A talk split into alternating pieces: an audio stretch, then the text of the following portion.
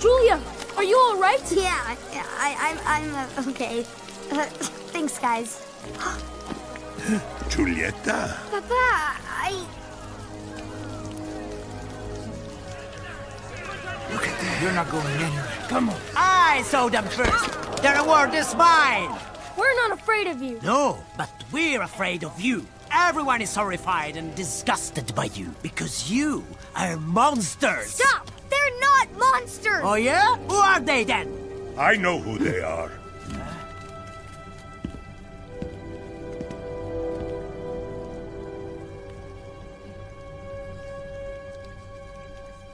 They are Luca and Alberto.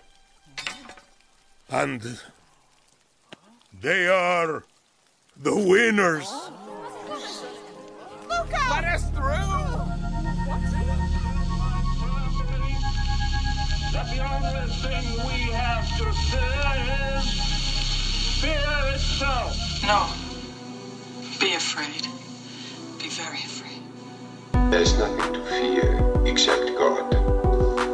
Whatever that means to you.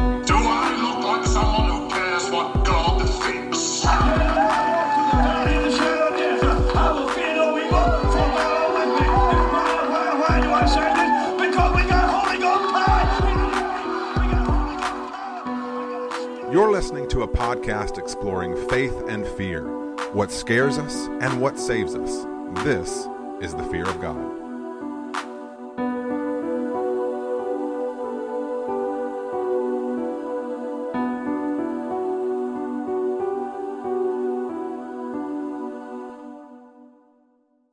Hello, and welcome back to your favorite podcast at the intersection of faith and fear, where every week, and especially this year, we discuss what scares us in order to find what saves us. This is the fear of God.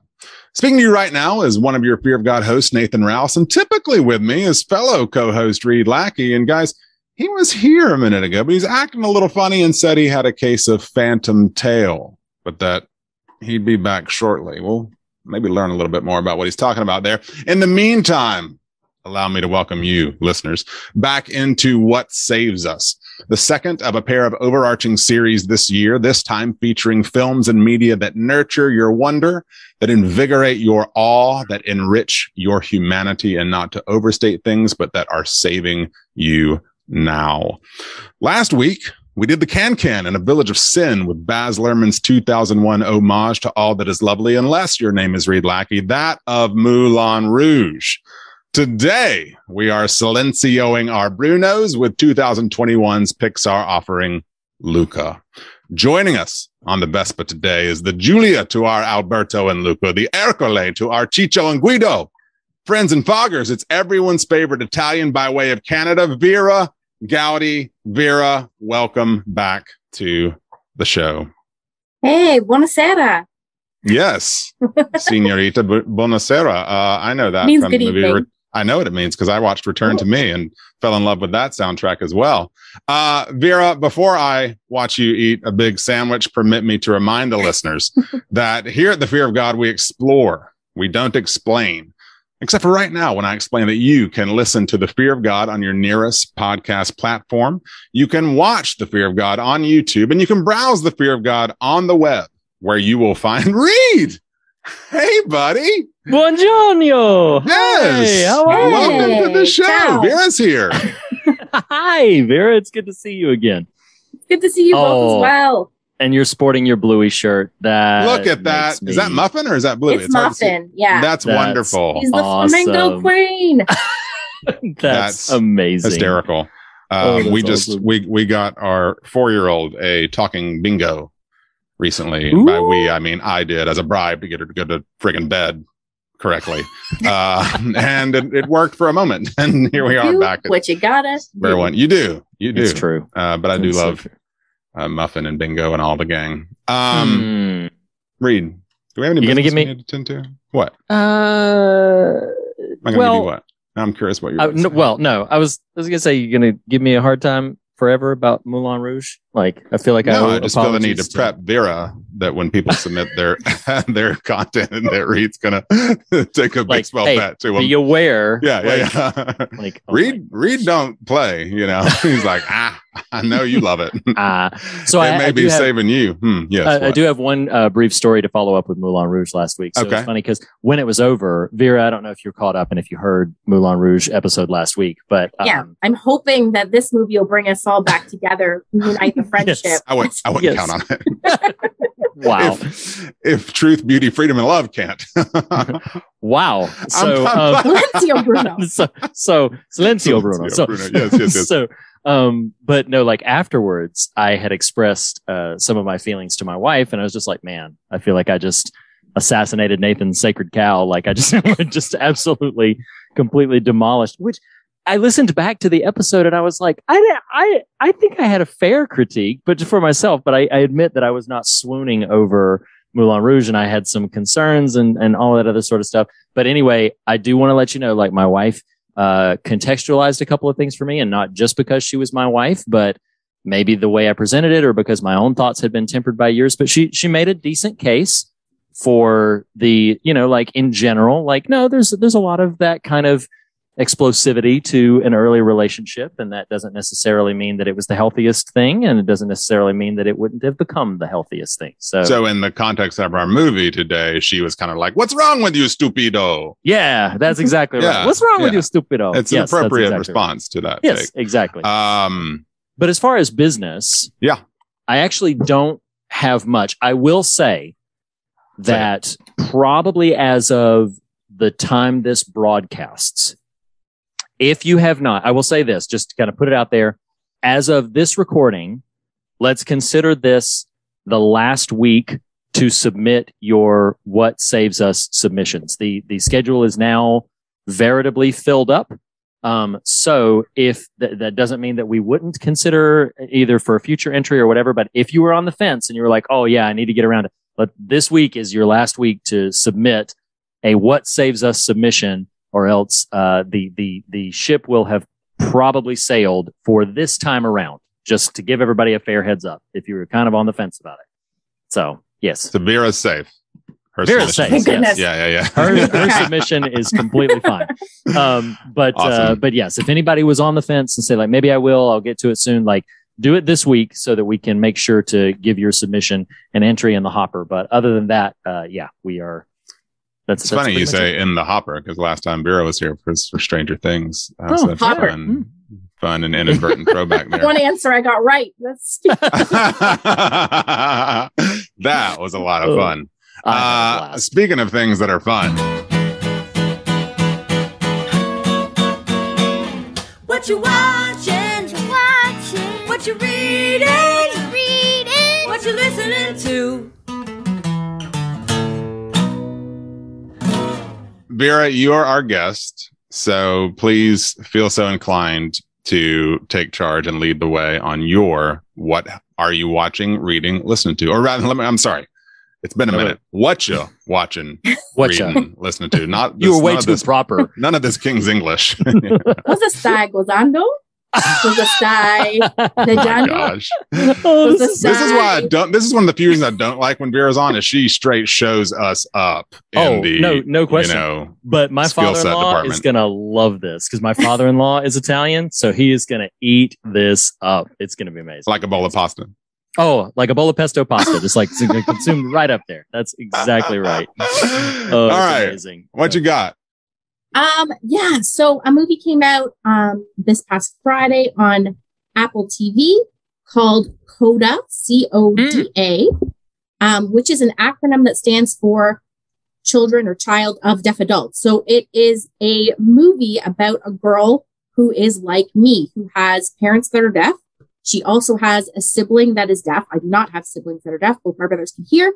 Um, but she has the responsibility in her family of facilitating communication and being like the child language broker of her family. At the same time, she wants to pursue singing, um, something that her family doesn't have an interest in just because of the, the fact that they aren't able to hear. And she's kind of torn between her family and her passion. Um, so that's kind of the gist of the movie. And um, while there's some things about it, like I wish that um, there had been coda involved in the making of it. There was not. Um, but there are three deaf leads in the movie who are amazing. Marlee Matlin, Hmm. uh, Troy Kotsur, who is like phenomenal. And um, you may have seen him in The Mandalorian. He Oh. played the Tusken Raider that signs with Mando and invented Oh. Tusken Sign Language. So crazy. Wow. Yeah, like I, I like I've loved him since I saw him in Scrubs. Like I think he's an amazing actor. Um, and uh, Daniel, last name I can't remember, Durant, uh, are the three deaf actors in the movie, and it is just it's beautiful. The sign language is amazing.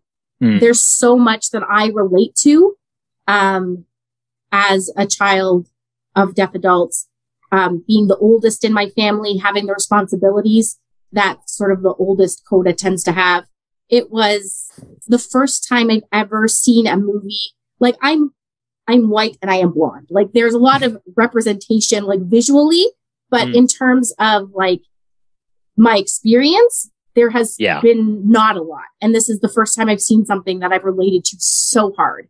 Um check out That's awesome. Coda. It's an amazing story. Amazing. That's awesome.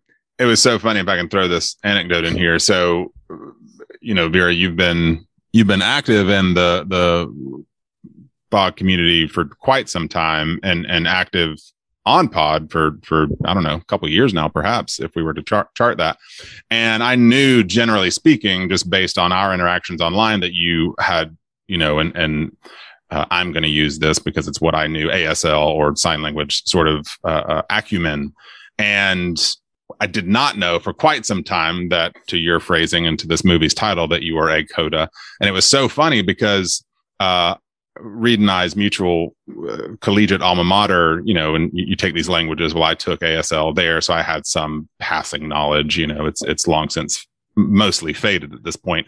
Uh, but I was like, oh, cool. You know, I've got, you know, like not to suggest that it was pure kind of hobby type of scenario, but I just remembered this really funny moment that happened where you use the phrase coda in some sort of back and forth text, you know, message message sort of scenario, and I was like, what is she? Uh, you know, it, it totally went over my head. Uh, and sure enough, I don't even remember what it was, but it just clicked with me. I was like, wait a minute.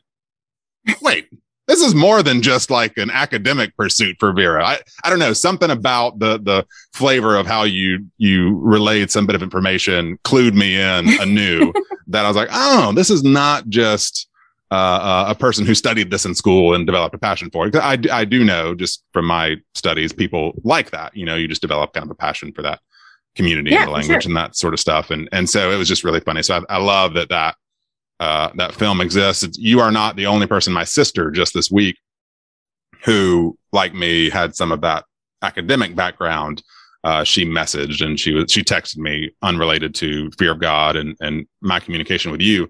She was just like, uh, you really have to watch this movie. So it's definitely on the radar. Um, I'm lucky to get fear of God material in right now. So I am, uh, I, will- I will add it add it to the queue. But that's you really might be cool. rusty, but listeners won't know that there was some like audio issues ahead of time, and I started signing something to you because that's Yeah. my default when like somebody Right. can't hear me. I'm like, oh, just use sign language, and you correctly signed no. So Yes, you, I did. You still got Yeah. it in there. The, Ah. I mean, there might be half a dozen sort of expressions left there, uh, uh, uh, not not including the alphabet, which I can do just fine.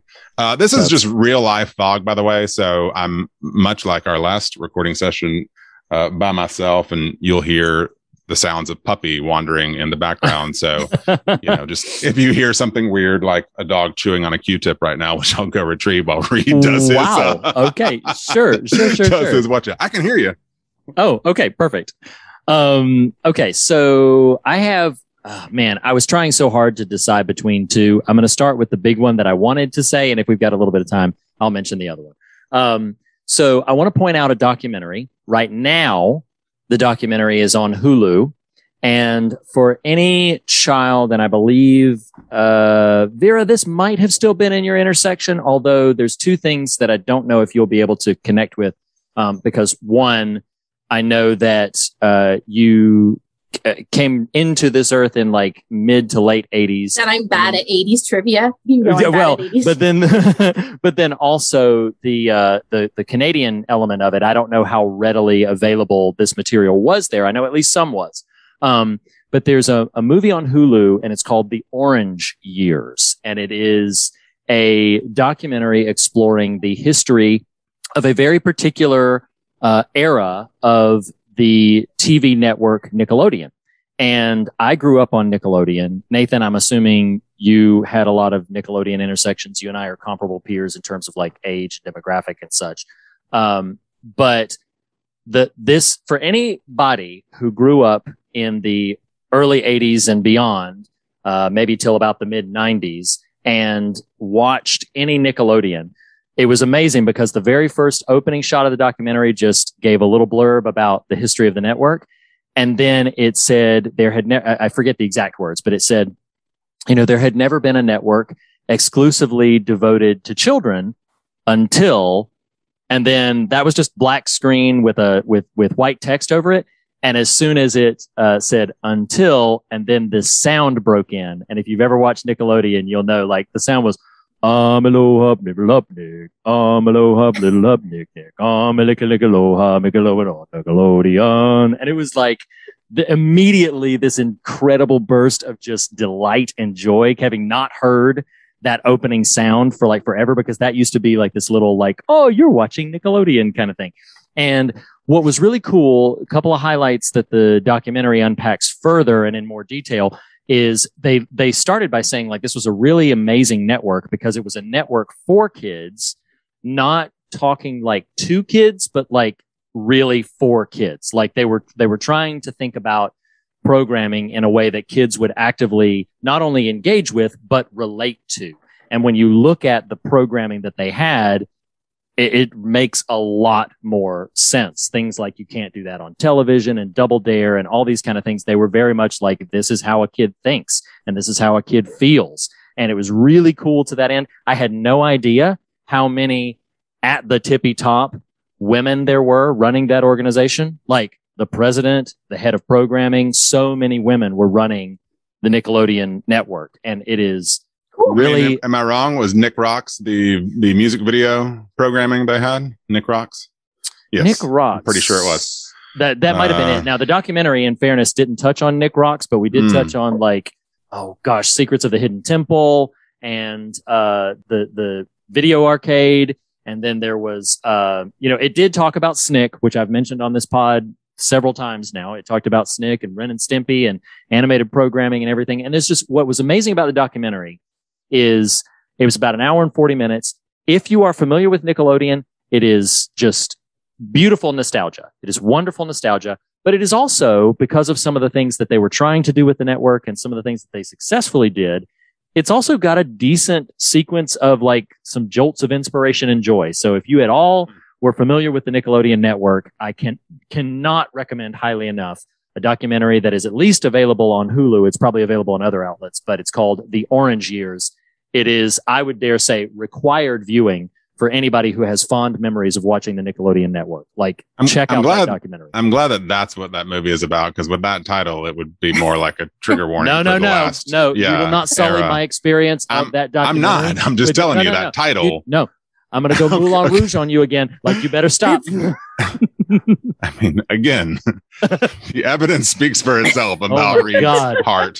I will not. I will not break faith with the color orange just because I'm going to reclaim the color orange. Okay, because Uh, Well, speaking of colors, my watcha um, is that the other night, uh, I just felt bad, Reed. Like you and I went to see Old, and it's like WTF? What, you know, Wow. what- why didn't we do that when movies like The Green Knight were? Mm-hmm. I, I don't know if it was out then though, but that was not that long No, ago. it. No, it, I don't but it wasn't available the night it w- it had not been released definitively, or I can guarantee you, I would have pushed to see Green Knight together. I can guarantee you, much as Shyamalan love as there is, I had a I, there was a flip of a coin as to whether or not Old was going to be good. I was fairly confident Green Knight was going to Well, be good. You So, don't know that yes. though. You haven't seen it. You know what? I'm But it's my watcha. That's- Anyway, wow. so yes, the other night, uh, uh, I and uh, off pod friend Stephen Scaregrove uh, went to see The Green Knight, David Lowery, right? David Lowery. And it's really funny. I shared this with Reed after I saw it that I don't know if y'all are like this at all. Uh, but whether it's age or intentionality or, or rather fullness of life coupled with intentionality, if I know I'm going to see a movie, I'm, I will probably watch a trailer at some point. But in other words, if something is interesting to me or, or has an appeal to me, um, but beyond that, I don't really do much research before going into it. See old, uh, and uh, so for the Green Knight, I had seen a trailer at one point, knew the aesthetic, but was not connecting the dots on the director, especially as it relates to the Fear of God. And for anyone who's unaware, David Lowery, who directed The Green Knight, also directed A Ghost Story. And so it was funny. So I go see The Green Knight, and it has a it has a very particular kind of sensibility about it that when I got out of the theater, I was like, okay, who directed this? And then it's like, makes perfect sense. Uh, um, very long takes, uh, lots of real contemplative energy about it, uh, a very meditative sort of quality. Um, there is a world where if you are, and a ghost story is like this too. Vera, do you, do you end up watching a ghost story? Uh, I have not seen a ghost. Okay, story. okay. Well, if you do, you'll you this this will ring out to you and Reed. Maybe you can back me up on this. If you are not on the wavelength of a ghost story, you could really find a comedy in there, right? Like you're you're it, you, it, it requires a certain uh, uh, radar spidey sense to kind of find the frequency. Well, with Green Knight, I was ready because I knew this is going to be a real serious kind of enterprise. So I wasn't going in sort of, I'll frame it this way. If I was 16 and 17, the me that was a teenager, I would have been like, oh my gosh, this is Mystery Science Theater, uh, uh, sort of fodder writ large. Wow. Meaning, simply meaning, it's so thoughtful and considered, but some of the energy about it, you could really have fun with it. Monty Python references and things like that. I'm saying that to get it out of the way because if you do dial in on it, it is extremely mesmerizing uh, uh, and very transporting. Uh, is a a sort of good way to describe it. And and honestly, it's one of those films that, uh, and I was extremely loosely aware of the Sir Gawain uh, sort of lore, but extremely loosely. Um, and so would would not have known even I don't even right now know does it directly adapt, you know, kind of the the the mythology there. But so I didn't know where the story was going, but it just is so kind of um I don't even know exactly how to describe it. And and the two of you may have just noticed even body language wise, I just did this rhythmic kind of it's it's like you're just on an ocean and you're feeling the waves kind of move you and you're like, yeah, uh-huh. This is this is a very particular energy. And the more you are kind of in it, the more you kind of don't want it to end, uh, to the point that you're just like, I don't know where this is going, but it's it's a really kind of lovely and artful way to get there.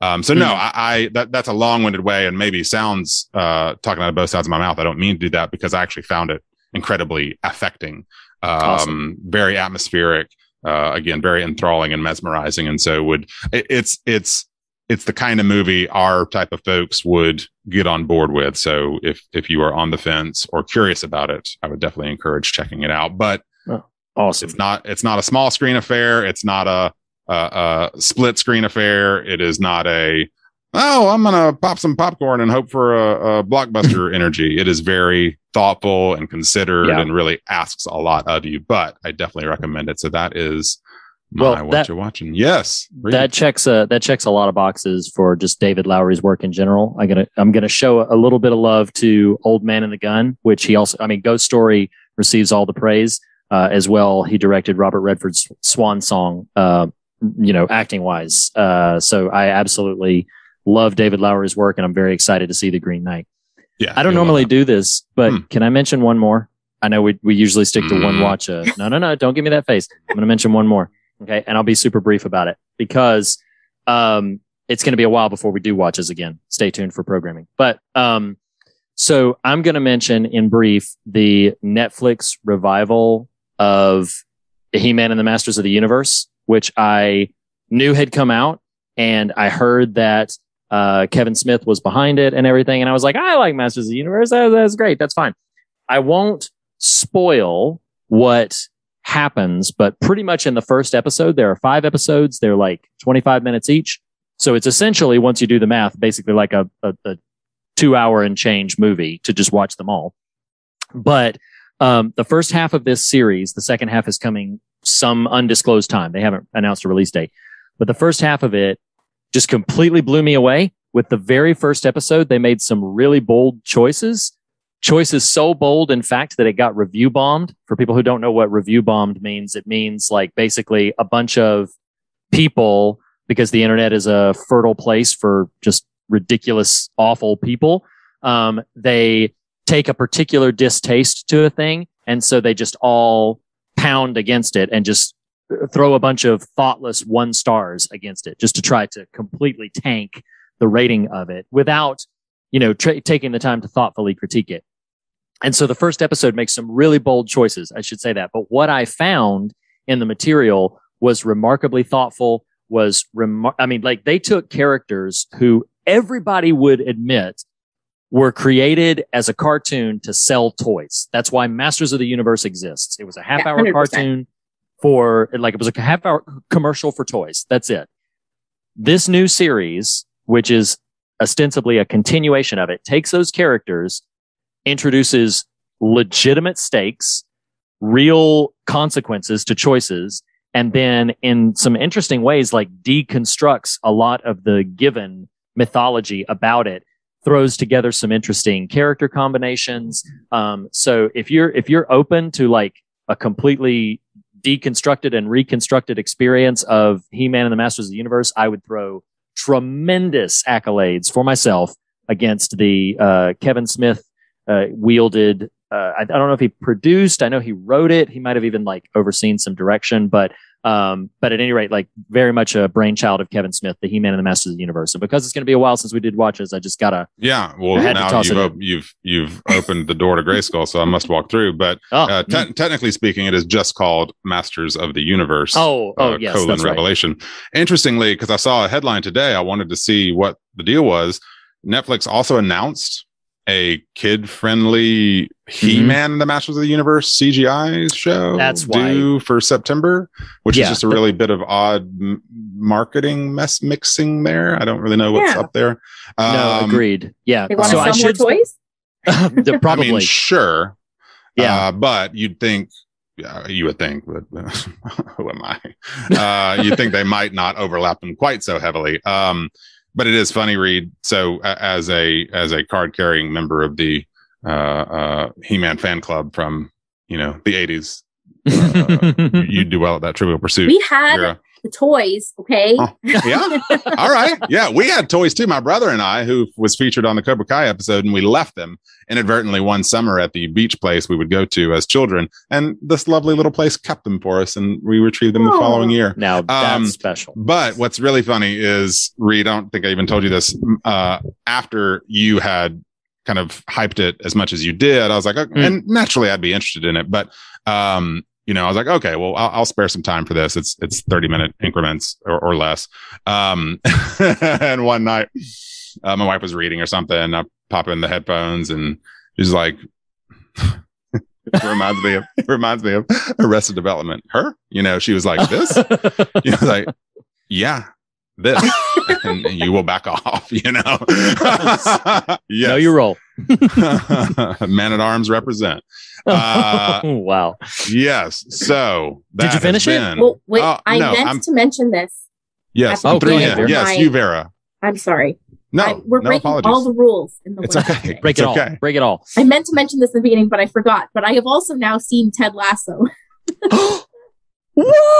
Oh, nice. Because I got Apple fun, TV right? specifically for Coda. And then I was like, you know what? Well, I'm here, There you go. Why Go ahead and not? watch Ted Lasso.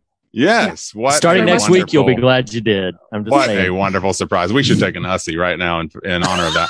Um, uh, no, that I think this anyone has anyone been anyone We're good. We're good. What you watching? What you reading? Reading. What you listening to? All right, we got out of there as quick as we could because I was about to throw another one in myself. Um, I mean, just saying, just saying. just saying. So, what a wonderful day uh, it is. Vera's here, Reed's here. We're talking about a lovely little flick. So, um, it is what saves us time. And Vera, it is your candidate that has been uh, chosen here. Just FYI, by the way, I don't know if you know. Wait, what? Yeah, yeah, yeah, yeah. Surprise! It turns out. Um, I almost wondered, you know, and I think I even asked you this if you were going to end up pivoting to Coda, but I actually appreciate. I mean, I'm sure that's a great film as well, but I appreciated that you kept with this. So, uh, if you would be so kind, Vera, don't feel like you have to word for word what you submitted, but um, you can as well. Will you kind of fill us in a little bit on what prompted you to, in the asking of what is saving you now as it relates to film and media, submit Luca? Sure. I don't remember what I wrote. Okay. So That's all right. Speak off the top Freestyle. of my head. Um, so Luca came out, uh, I think towards the end of, uh, June. And it was, uh, a week before my, my nonna, my grandmother passed away is when it came out. I Mm. remember. Uh, so it is set in Italy, which is where my mom's side of the family is from. So I was born in Canada, but my mom was born in Italy. So I'm first Mm. generation Canadian on her side. Um, and my dad's family lived in Saskatchewan forever. So they're like full Canadian. Um, so it's kind of like anytime a movie comes out that celebrates Italy, like Italians were very proud people. So, uh, we watched it and I loved it. Um, I loved the feel of it. I loved the familiarity of it. I loved the visual styling of it. Like, I think it was just really thoughtfully made.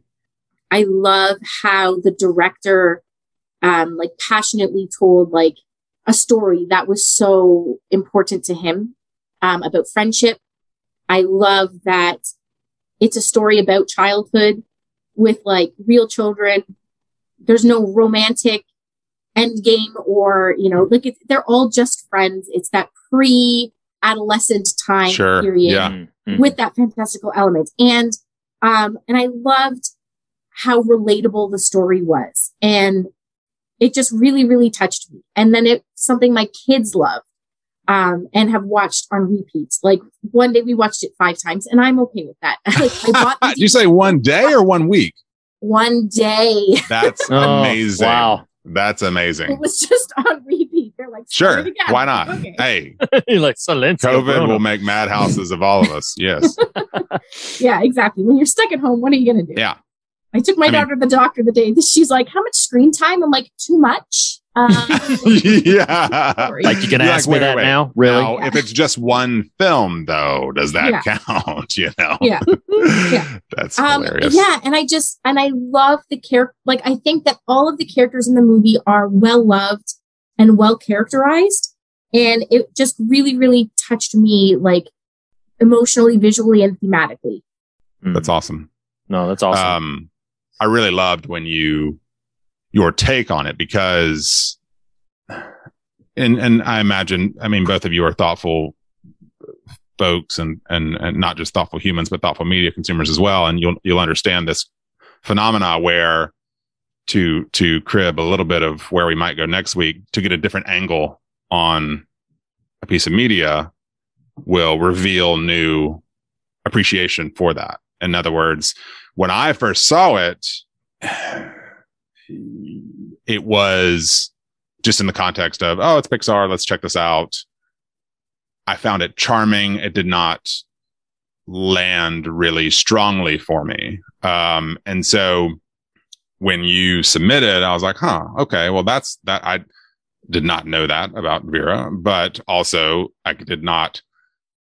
It's a little bit like my my at least feeble attempts on Moana to talk about how you know in my case a very feminine household gives me new eyes on how to see media. In this instance, it's okay. Well, you as your background and insight revealing a level of depth and perhaps even profundity to it that I didn't quite grasp the first go around. And so now I mean, admittedly, I, I of course watched it for this conversation, but then even just like an hour and a half ago was rewatching scenes from it, uh, and and am very taken overall uh, with the piece. Um, Reed, do, do you have a, a particular, you know, initiation to Luca's story?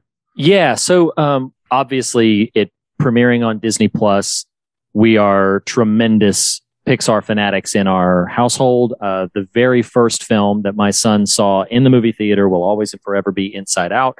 Um, so that's you know what we we just automatically it was a no brainer. It was like Luca's coming out, so we're going to make time and we're going to sit down and watch it. And one thing that I will say that immediately endeared Luca to me to to the point that while maybe I wouldn't quite rank it in the upper echelon of Pixar, but definitely like boosts it way up the ladder of pick of the rest of Pixar's canon, is I, I need to talk for just a second about the difference between like premise and story. And I feel like Pixar have in many of their the premise of their films have just aimed for the stars. They have just completely For the you know, sardines. like- so yes, for the sardines. Um, but like you know, inside out, the concept of oh, we're going to go inside a child's mind and we're going to you know use these very complex concepts of like what happens in the interior life of a child, and we're going to try to represent that in a story that is still accessible to children. And even something going back to the days of like Monsters Inc. Uh, is is pretty high concept. Soul, which came out around Christmas, not that long before Luca, was very high concept. And so I think the immediate inclination for some people against Luca might be like, oh, well, this is not aiming very high.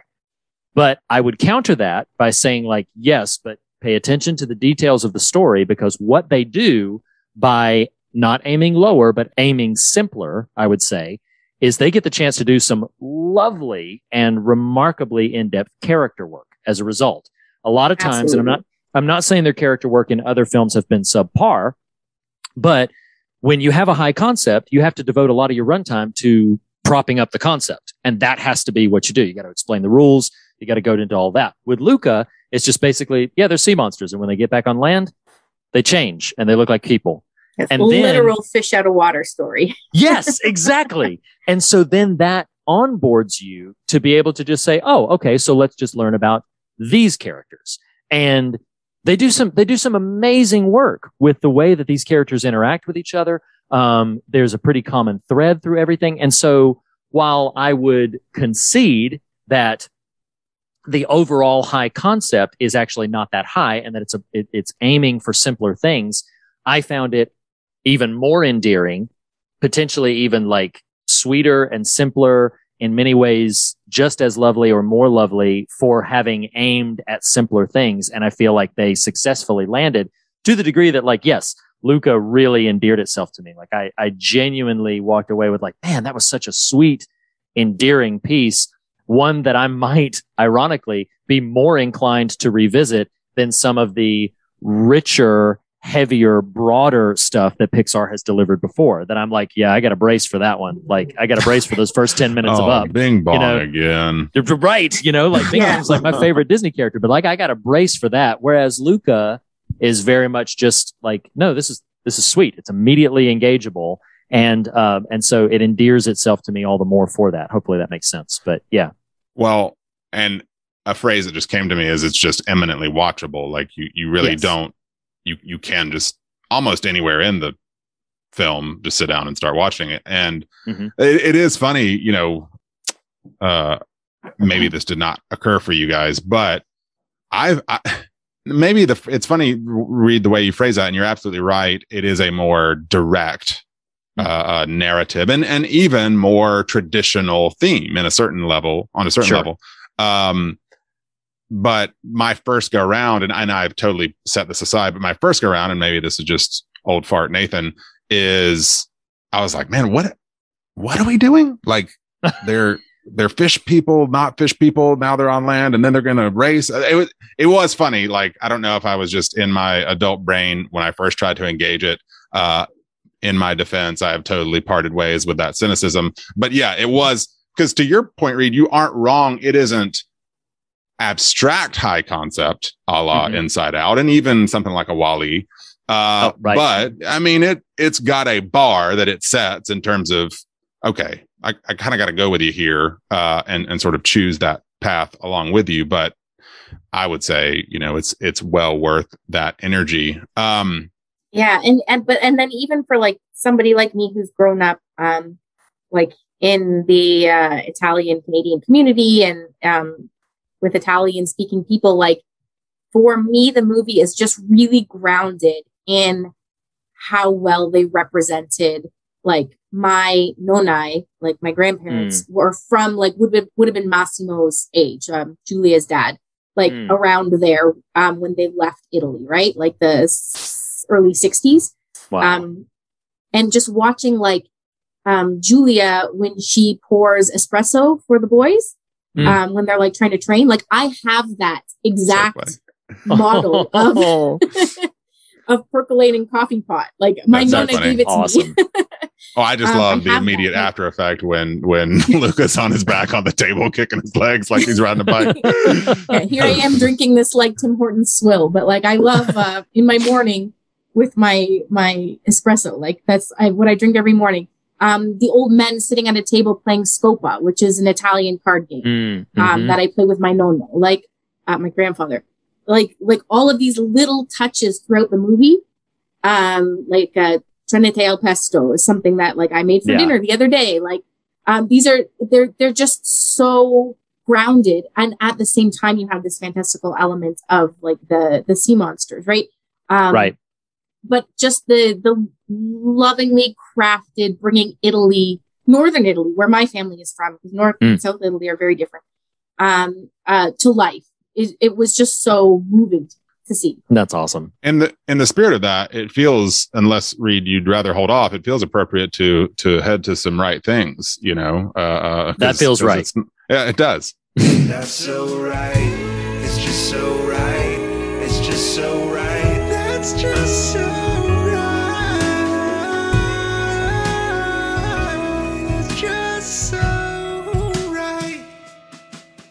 All right. So this is fun. Uh, I don't want to limit us too super strictly. I mean, we've already broken the mold a little bit on our watches, and this is Vera's. um, this is Vera's uh, uh, submission here, so I want to be considerate to that. Uh, so you know, maybe, maybe, maybe one, maybe two each. Um, Vera, I want you to pick something first, um, and and I want to see where you go with this. So, so what what would you categorize as you watch Luca of a "That's So Right"? And you can feel free to name your biggest one. Like, Sure. feel free to name your best one. Soundtrack. Oh, nice. Amazing. So yes. yeah, the soundtrack to the movie is amazing. And the most that's so right thing to me is um I went out for dinner with um it was my my Zio's birthday, my uncle and my nonno came and he was there. And I only brought my oldest daughter because it was at a, a restaurant, like a nicer Italian restaurant. And number one, the younger two aren't great in restaurants and have been in quarantine most of their life and don't know how to behave in public anymore. And Isn't also yeah. don't know how to follow like the COVID rules. So I was like, "Hmm, you stay home. Um, but I did bring my oldest one. um, so I was showing my nonno pictures and videos of my kids, Mm. and my kids are obsessed with the Luca soundtrack. Like I downloaded a bunch of the songs. Um, I know of uh, like uh, Gianni Morandi. He does a couple of songs in the movie, and like my nonna used to listen to him. He's very popular. He's still around. Um, but my youngest daughter loves to sing the song called "Viva la Papas." Um, and so What- she has what like this micro- Uh, it's in so in the scene where they're training for Uh-huh. the like the the espresso scene. It's the song in the back background. Okay. There. It's like Okay. "Viva la pa pa pa pa." Um, Mhm. Oh. We'll have to cut and that anyway, out for so copyright she's got like this but thank little you microphone anyway. and she's trying. I'm kidding. So, She's so your daughter's sing singing the song. Okay. Yeah, Yeah. yeah. She's trying awesome. her best. Like it's all in Italian. She doesn't know Italian, but she's trying to sing along to it. It's really cute. So I took this video of her singing like the song and I showed it to my nono and he's like watching the video and he, he sounds like a very, like he sounds like he's mad all the time. And he's watching the video. He's like, ah, Rita Pavone. And I was like, he knows the song. And he's like, yes, I like her. And I was like, oh, this is awesome. My 93 year old nonno and Wow. my two year old have the same taste That's in music. amazing. And Oh, that's just so right. that is, so right. You Oh, win. That is so right. You win. That's what a great story. um, Riri.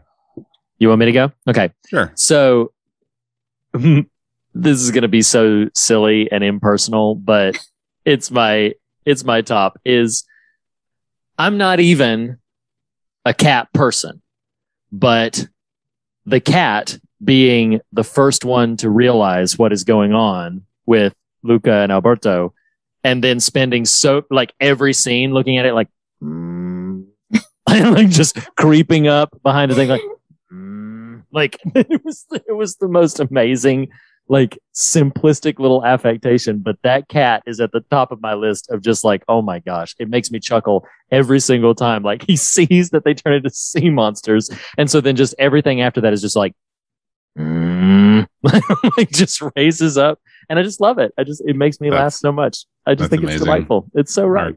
It's so right. Reed our cat, our cat lady, cat lackey, cat lackey. All right, Oh, so man. we'll do this snake draft style. I'll do two. Reed will come out to you, and Vera can finish us off with one more because there's a lot to be right about in this film. Uh, so my two, and and I'm kind of glad neither of you named it, though. It it uh, it it would have been okay. Um, one is a, a more general, one's a bit more specific. The general one is just the friggin' animation. This is a beautiful film to look at. Yeah. I mean, it is bright and textured and colorful. And it's it's so funny. There was a i watched a movie recently that was not my watcha uh that was a kind of traditional blockbuster action film. And and even watching that film there was an action scene coming and i thought this is probably going to be somewhat in the dark. Uh i was like and i was right. It was like oh I can barely make out what's going on in the scene. And so it's such a breath of fresh air. Uh, uh, and you know, naturally it's, it's quote unquote a kid film. So, so they're going to lean into the color, but it's so bright. It's so lovely. Um, just, I mentioned earlier scenes I rewatched was Alberto and Luca daydreaming about touching the sardines. So Mm. that daydream. And then that beautiful scene of Luca and Julia daydreaming after the telescope when he's running on Saturn and then she's got the the little airplane wings things and they're going Mm. through the Colosseum. Um, just stuff like that. And if you if you look particular scenes, the textures are just amazing. Like they are amazing. The film really looks beautiful and not just in a oh Pixar's really good at what they do in animation. I don't mean that. I mean it it's distinct. Uh Mm. it does not look like uh the the the excellent nature of the animation looks like Pixar, but the visual style is is pretty different uh Yeah. than what they would typically put forth. Yeah. the amount Um, of care they put into that to make it so like even just the colors Yeah. um between like underwater and on land Mhm. Mm. and um uh, on the dvd special features they talk about how they even like were testing in the ocean around like where they went to visit and Wow. to to test the aeration of the ocean so when you see them jumping in the water and stuff and how many bubbles come Wow. up when they do Wow. that So is crazy. Wow. so I love that. intentional yeah Mm. That's Um, amazing. No, I, I love that. And just uh, what I was really captivated by too when I referenced textures is just like the clothes and the hair and Mm. even little things like the skin tones. You know, if you if you look at it, um, you know, like for instance, Julia is very freckly and late in the film. Alberto's got I, I could be wrong, but I think he's he's more tan by the end of the film than he is at the beginning. So just all that really lovely stuff. So my real specific one, and then I'll I'll pivot back over to Reed is y'all. I love Julia. I love that little kid so Yeah. much that I love that kid. Mhm. Uh, she feels like a feature length version of Kid Ellie from Up, and it's she's infectious, um, you know, precocious. She's impulsive. She can do. She doesn't take any crap from Nope. those stupid boys. Uh, uh, Ciccio, Guido. God, I love that. Uh, but I love Julia and Reed. You were talking about the character work. little things. And and you know, maybe it's just we are kindred spirits, Julia and I, but you know, underdogs, kids who dress weird, uh, uh, are a little sweatier than average. And she raises her armpits. Yeah. I'm like, I feel you, girl. Too much. That's- Too much. Yes, yes. I just So love little great. moments like that. Just just really speak to these children and their thoughts and their insecurities and and you know, kind of I don't know. I, I really just love that character. I mean, I know uh, she's part of this trio primarily, but she just and it's interesting, she doesn't enter the story until probably 30, 40 minutes. Um Yeah. and and I just I just love every scene she's in. So yeah, that's that's my She's that's wonderful. So rights. Riri. Uh, so it's it's really funny. You and Vera rightfully, and it's it's it's quite appropriate, calling out all of these beautiful craft things that the film does. And Reads it- like you know, the cat. You, yeah, choice of the soundtrack, choice of the right, choice of the soundtrack, the the uh, you know impressive texturing work, the animation style, everything, and uh, and yes, I applaud all of that. I that's absolutely right. Uh, I'm gonna throw some love to creepy, weird, but somehow hysterical Uncle Ugo. Oh, uh, and his he's hysterical. and, and Yeah. like he's all like, ah, you can come with me to the deep, and we'll have all the whale carcass that you can eat. You that Hey, Luca, punch him in the heart. Harder. Gosh, it's so funny. And so, um, so yes, I've just, I mean, like, obviously there's a, there's a multitude of things to love about this film. Uh, there's, there's some more when we get into the theme that I'm sure I'll probably break out. They'll be like, yes, I had more than a superficial viewing of this film, but yes, I loved the cat because the cat made me laugh. Uncle Ugo made me laugh hysterically. So yes, Yeah. these are the things that are so right to me about this. And so I'm thankful I have you guys to, uh, uh, highlight the craftsmanship, the uh, noteworthy and applause-worthy craftsmanship that went into it. Meanwhile, I'm gonna throw some love for that little groaning cat and uh, Uncle Ugo and all his weirdness at the bottom of the ocean. Also, that they named the cat Machiavelli is hilarious to me. That's so funny. it's so awesome. Um, have you Oh. seen the after credit scene with Uncle Ugo? Oh, Yes. I absolutely have. Yeah, where yeah. he's got what is it, Giuseppe or whatever that that one yeah, yeah. like The little fish. He's like, little- oh, little I fish, and the messed up. like, I can't do it. like it's so funny. Oh my gosh! He's well, like, I just love listen learning to that. Sacha Baron Cohen. Like, yeah, that makes sense. That's course, yeah. exactly yes. It's so funny. Vera, any you want to finish that so right with? Uh, yeah. My last one is going to be uh, Luca's mom. Mhm. and like just the classic uh overbearing Italian mother. Um my nonna has I, like I lived with my nonna for uh 8 years while I was in post-secondary school. Um just because proximity she was closer to where I went to both of my schools. And um and I would uh travel by myself on on public transit and she would make sure you come straight home you know, don't talk to the strangers. They want to do the murders on you. Like that's how she. He's actually word for word said, "Do the murders."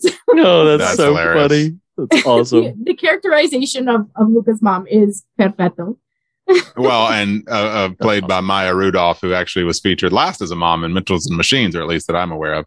Mm. Uh, that was a fun reprisal there. Now, I do feel we, we aren't in that ain't right kind of territory, but I do feel like, um, and you know what? Before I do that, we'll exit. That's so right. That's just so right. Now that we're out back in the standard world, uh, uh, I did want to throw out uh, if if we were doing a traditional that ain't right, and and this will be you know worth uh, uh, talking as much or as little as we want to about this moment, but y'all, when Luca turns on Alberto, that That's is awful. That's painful. hard. Like Yes, that that's is. I. I do remember watching that the first time and just really, that is tough. That is a very strong choice to have your character make. Uh, uh, yes. Yeah. That's I was But do you know- impressed that they went there. to Yeah. honest. yeah. I was going to Reed, say, what were you like, gonna say?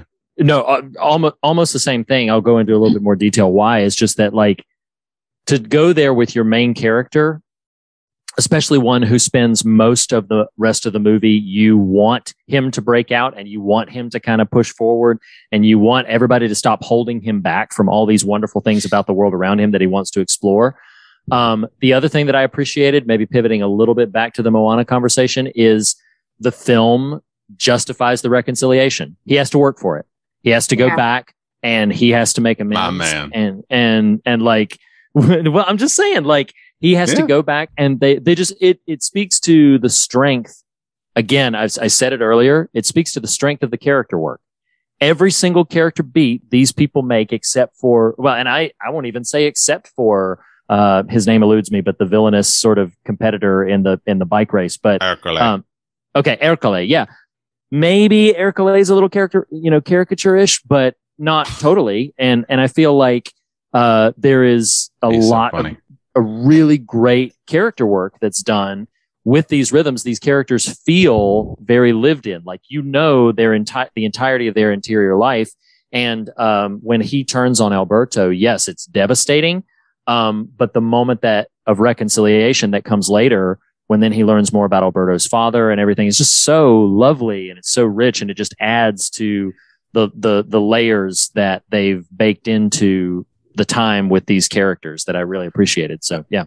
Speaking of baking, I've got a fun quest. I've got a fun question to Oh, uh, okay. to to get us above the water here. Um, so this is your moment to Oh no. you know toot the horn of a local establishment or your own kitchen. But Reed and Vera, what is your favorite pasta dish? Pasta. If you pasta features quite specifically in this film in a few specific ways, and I just thought it'd be fun to like go deep in our conversation right now, like Oh, super below the surface, and and really mine the depths of our our, our culinary palates uh, to discuss what our favorite pasta dishes are. Now, Vera, you are a a master chef uh, uh, of on par with Gordon Ramsay. Uh, Nope. uh, and so you, your kitchen may be home to the dish you end up referencing. I am not that. I don't know if Reed is or not. So feel free also to reference, you know, maybe there's a restaurant locally. Maybe it's been a while since you've been there. Um, while y'all are pondering, if you need to, I will, uh, uh, see, I, I, one of my early jobs as a, well, one of my first jobs was at a pizza place. So, you know, there you go. Uh, but my first serving job was at a Carrabba's, which is in a, yeah, at least faux Italian. I don't know how, how legitimate they are. Uh, like so Magic I- Italian. do what? Oh, um, I sorry, Come on, Come on. so you, it's a Like fake. Canadian. Um, you guys have a different word. Uh, I think it's mergen. in- Poser? Kind of, yeah. like mun- Mangiacake is like uh, it means cake eater, but like Oh. that's the Canadian like Well, what we I'm call that. Yes. more white people. oh, wow. Yes. Well, what's funny is Carrabba's throws shade at Olive Garden for not yeah, being legit. yeah, yeah. All, You know, Olive so- Garden is like Mangiacake, like it, it all rolls downhill. Yes, real Italians throw the shade at at at, at Carrabba's. Carrabba's throws shade at Olive Garden, and and then Olive Garden just has good bread. Uh, but I do want to shout out locally uh, uh, here in Charlotte, North Carolina. I I know I don't know if we have Charlotte listeners these days, but Mama Ricotta's uh, Santa Mm. Ricotta. Uh, uh, has a penne alla vodka that is really just it's amazing and I love it and I would like some right now that I'm talking about it. That so if it weren't amazing. 9:30 and I didn't live about 20 minutes from it, I would DoorDash some Mama Ricotta's uh, uh, penne alla vodka. Um, I'm gonna let Mm. Vera, our authentic, go last. Reed Oh, when okay. when when you think pasta, what do you think? Well, I mean, it's the the place that I name is going to be far more exotic than the dish that I name. I mean, so I'll just lead with that. Like when I think pasta, like it is very very hard to beat just a good spaghetti marinara meatball. Like that is that that to me is like okay, yeah, that's the common one. I also love a good shrimp scampi, which is not Mhm. technically, you know, like you know, that's not fully pasta based, but That's yes, you're such a magic cake. yes um and so uh yeah i love that i you know there's uh, there's lots of i mean fettuccine alfredo. There's lots of ones that i just like a lot but i will cite that the very first place that my wife and i when she was not my even my steady girlfriend um, but that i took her on a date was to an italian restaurant down in uh, hollywood called Miceli's. And it, it's this wonderful little uh, restaurant. It's got a wonderful atmosphere very like old school italian vibe.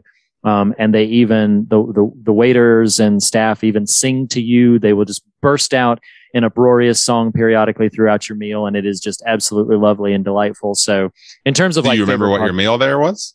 I'm sure it was spaghetti and meatballs. Like No. I'm sure. Like that's, And they're what I'm saying. Like when the moon hits your eye like a big pizza pie, that's a lucky. That's Yes. a lucky. True story. Every Italian wedding I've ever been to, that's the Yeah. song that opens Oh. the dance floor.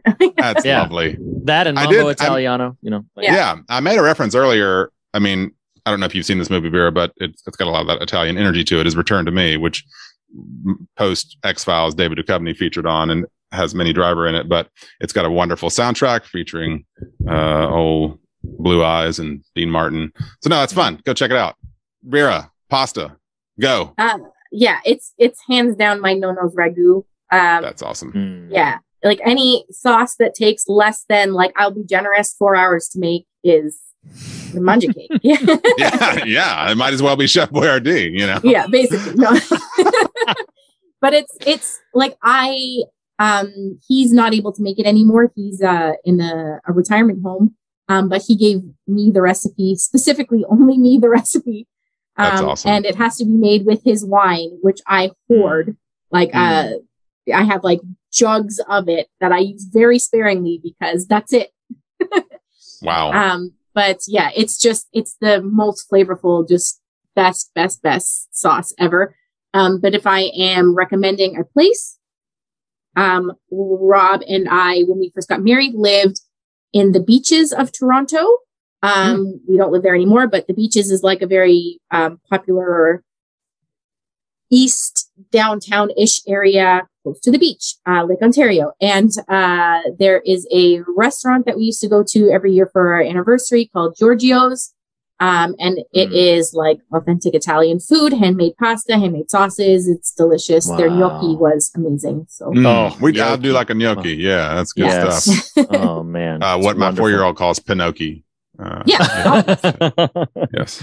well, and I have to shout up like my son's favorite dish, and to be honest, like I eat a lot of this too, although this is not very sophisticated, is just to take uh, pasta noodles of any variety and you cook them, and then you throw a little, maybe throw a little butter, but most especially you just throw a bunch of Parmesan cheese on it, plain as can be, but it is wonderful. And sometimes when I just need a little pick me up snack, that is one of my go tos. Just like, okay, yeah, just gonna make a little pasta, throw some Parmesan on it, blend it around. yeah. It's delicious. You can't you can't go wrong with noodles, butter, and parmesan. Like no, it's it's delightful. So yes, This is, we need to have a fear of God meetup at some Italian restaurant. oh, we do. Um, that was fun. I, I really enjoyed that. Uh, what do you want to talk about next?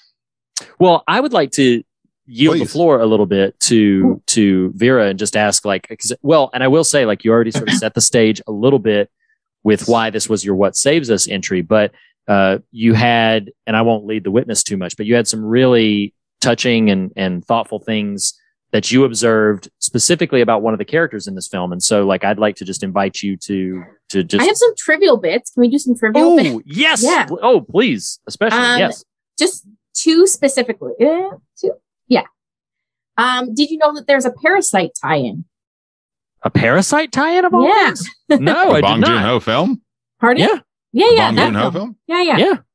So, um, you know the scene in Parasite where they, um, spoiler alert, the they've found the room in the basement. They they come up and the family is what? Mm-hmm, mm-hmm. Yeah. Sorry, I'm And sorry. then- Go ahead. And the uh, the family uh is being held captive in the family room. Yes. and the maid and her husband are there uh and the the family tries to make a break for it it's the peaches scene where she goes to the peaches and grabs Mm. the from and like rubs it in his face Yeah. so Oh, the yeah. song that plays in the background of that scene is Gianni Morandi who has two songs in Luca oh wow! Never would have pulled that up. That's who knew Bong Joon Ho was Italian. I did not. You know, like he's just like one of the most popular and beloved Italian singers like my That's- nonna would call him like uh un patrimissimo which or yeah that's right which means like a national treasure like oh Wow. okay yeah yeah just yeah. very That's very awesome. beloved like Mm, not that's world. At risk, like, not- hey, Vera, at risk of a stupid question, just because I uh, like me stumbling in, oh, Vera Zakota, you know, so this may be one of those moments. Um, have you been to Italy? no i have never Okay. been um we talked about maybe going for our 10 year anniversary, which was this year. Mm. But Mhm. Yeah, but then there's this Uh, whole thing happening right now that sort right? of makes that difficult. Um, my, Yeah. But yeah, uh, my I lived with my nonna for eight years. Um, when my I was little, my bis nonna, my great grandmother lived here, and she only spoke Italian. Hmm. So when my um, when I was little, because my mom is deaf and signs American Sign Language, uh, and they would speak Italian for her, I would translate from Italian into ASL for my mom with family conversations and things like that my parents sent me to Italian school for many years when I was a kid. Yeah, and I would love, love, love to visit my family there. My nonna has one sister still alive in Italy, and a you know bunch of kids and cousins and stuff that I would love to see. That's cool. That's great. yeah, cool. yeah, it's awesome. But to Um, so kind of to Reed's question, is there uh, what are there any other layers you'd like to kind of unpack post trivial bits about your connection to the film? Uh, yeah. So one of the character, my favorite character in the movie is actually Julia's dad, Massimo. Um, I think that he is, uh, he's big and intimidating, but very soft spoken and very, I think that he is kind of, he's like the heart of the movie almost. Like Mm. there's the beautiful story that has heart in it, but he is the one that shows the most kindness um, throughout. And he may not have been shown that kindness throughout his life. Um, it's revealed in the movie that he was born with one arm. Um, and so he probably struggled a lot. And um, my mom, having been born in Italy with a, um, not born deaf, but she lost her hearing to rubella when she was really little. Um, So um, being in Italy with a disability and it being very, very difficult for her and my family, um, something that I related to a lot. And like he obviously became very strong, big, well respected. You know, he's the, he runs the, uh, pescateria, the, like he's the fishmonger of the town.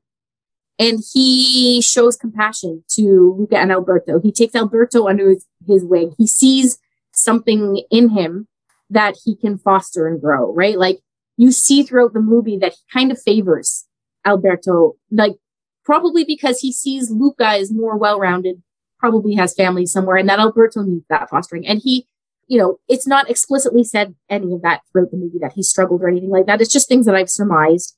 Yeah. Um, and then at the end of the movie, um, when they are revealed as being sea monsters, uh, and the town surrounds them, and Ercole, you know, gives his his speech about how they're disgusting and ugly, right? And everybody's Mm. afraid of you, and we don't know you. And he's the one that steps forward, and he's like, you know what?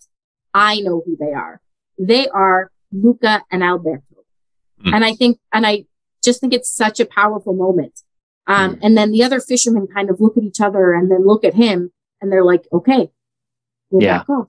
Right. And then Mm. everybody kind of comes to accept them because this strong person who has a weakness, has a physical weakness, has, has said, yeah, you know what? I've accepted them and you should as well because they are more than what you see here. They are Luca and Alberto. They are whole.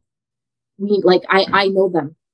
Right. Yeah. Um, I just think it's so beautiful. it's so well, what I love, yeah, what I love about and and this might be a bit of a misnomer to the at least you know mechanics of the film to say this, but in the broader metaphor of what he's doing is like he is intentionally in in a moment that is trying desperately to dehumanize them literally and make them monsters yeah. his his invocation of their name is an active humanizing. Like I'm going to humanize you right now. You are Luca and Alberto, and you are the winners. You know, and and that choice is such a lovely one that, like you said, he is clearly respected in the town. He is clearly the voice that, oh, well, we're not going to buck against Mons- Massimo. You know, like you know, Yeah. that's he said it, so we're in. You know, and uh, and I find that a truly remarkably lovely thing. Just the choice to actively humanize in this moment that could have gone a, a thousand different wrong directions.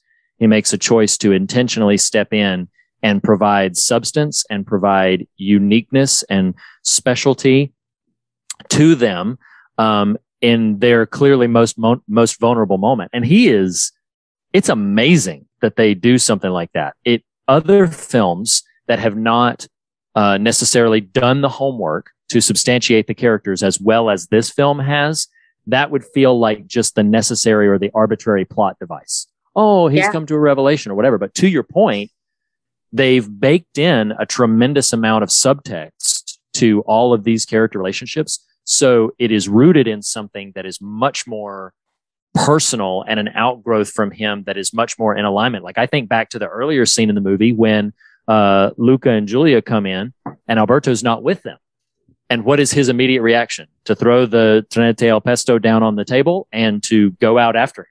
You know, Yeah. like that, that's an intentional choice that again grounds his later decision. It's this is this is a character who cares and is paying attention, and uh, and I think I think it is it's a really profound moment. I'm I'm so happy that that's one of the notes that the climactic resolution of the film chooses to end on. It's it's really lovely. Well, and I love that, you know, beyond even just the, the, I mean, uh, the, the characterness of it undergirds this notion as well. But even, you know, like what a, what a sort of mature, uh, mature character choice, wise narrative choice to have him make that turn because not only does it humanize Alberto and Luca on its face, but it also undercuts the economy of this town, at least in part. Yes. You know, and and so the the gravity take me gravity uh, uh of that moment is extremely powerful. And and all I can think about is the idea and and and Vera, you've done a good job of painting the the mental Im- the, the correct image of Massimo as I mean he is this kind of visually this boulder of a, a figure uh and yet carries this I don't know if it's an appropriate word but what's coming to me is kind of woundedness this sort of thing that has otherized him throughout his life. Mm-hmm. And because of that and and and so there's this really powerful undercurrent there of staying close to our woundedness so mm-hmm. that we can see it in others so that we don't do like the town automatically does and has done for years and perhaps generations perpetuate that otherizing you know there's just, there's just something really powerful in that. I, i've got to i've got to throw this out and i've already spoiled the punchline inadvertently but i had it earlier and i forgot to mention it. So last time th- the three of us were together was on stranger things. On that trip and on that episode i referenced the uh, uh, wonder i had at my four-year-old swimming capabilities. And y'all I get, uh, at that point i'd only seen luca once and it wasn't top of brain well clearly she had seen it a couple times because i didn't know this is what she was doing but when she would jump from the side of the pool she would go Dabba-dabba-dee! Oh, and I was like, man, I have no idea what she's saying, but it's really cute. And so then when I rewatched it, I was like, oh my gosh, she was totally, gravity. yeah, she was saying take, Take me, me gravity, gravity. when she jumped Oh, into the that's pool. It's hysterical. That's so cute. yeah, That's yeah, awesome. yeah. It was great. So, so no, I really love that that identification and through line, getting back to him as a character, and and you know, it it it, it to circle it back to the the that ain't right moment of of um Luca outing Alberto, like what a what an interesting you know reflection an interesting inverse of that idea which is for a moment luca buys into the power of the air right he Mm. he Mm. he jumps on board the otherizing uh, Yes. Because Yeah. because he has in a moment decided to distance himself from his if we can say it otherness his his self you know Mm. his true Mhm. self if you will Mhm. um so no i really really love that through line and it's Yeah, part of what no you go ahead Go ahead, You- Nope. well, all I was just going to say is, I, and and I love the decision, of course, at the end, where at the end when they're actually doing the race, Alberto is running back with the with the parasol, and he's going to protect um, Mhm. Luca as he's about to ride down and protect him from the rain, and of course, Ercole just you know devastates that, and Alberto is outed. I love that in that moment the forgiveness that Alberto presents to Luca by, you know, he was exposed before and Luca, and of course they'd already reconciled by that point, but he was exposed before and Luca was like, sea monster, or whatever. Here's a moment where he's actually telling him like, no, stay back. Like, don't, don't expose yourself.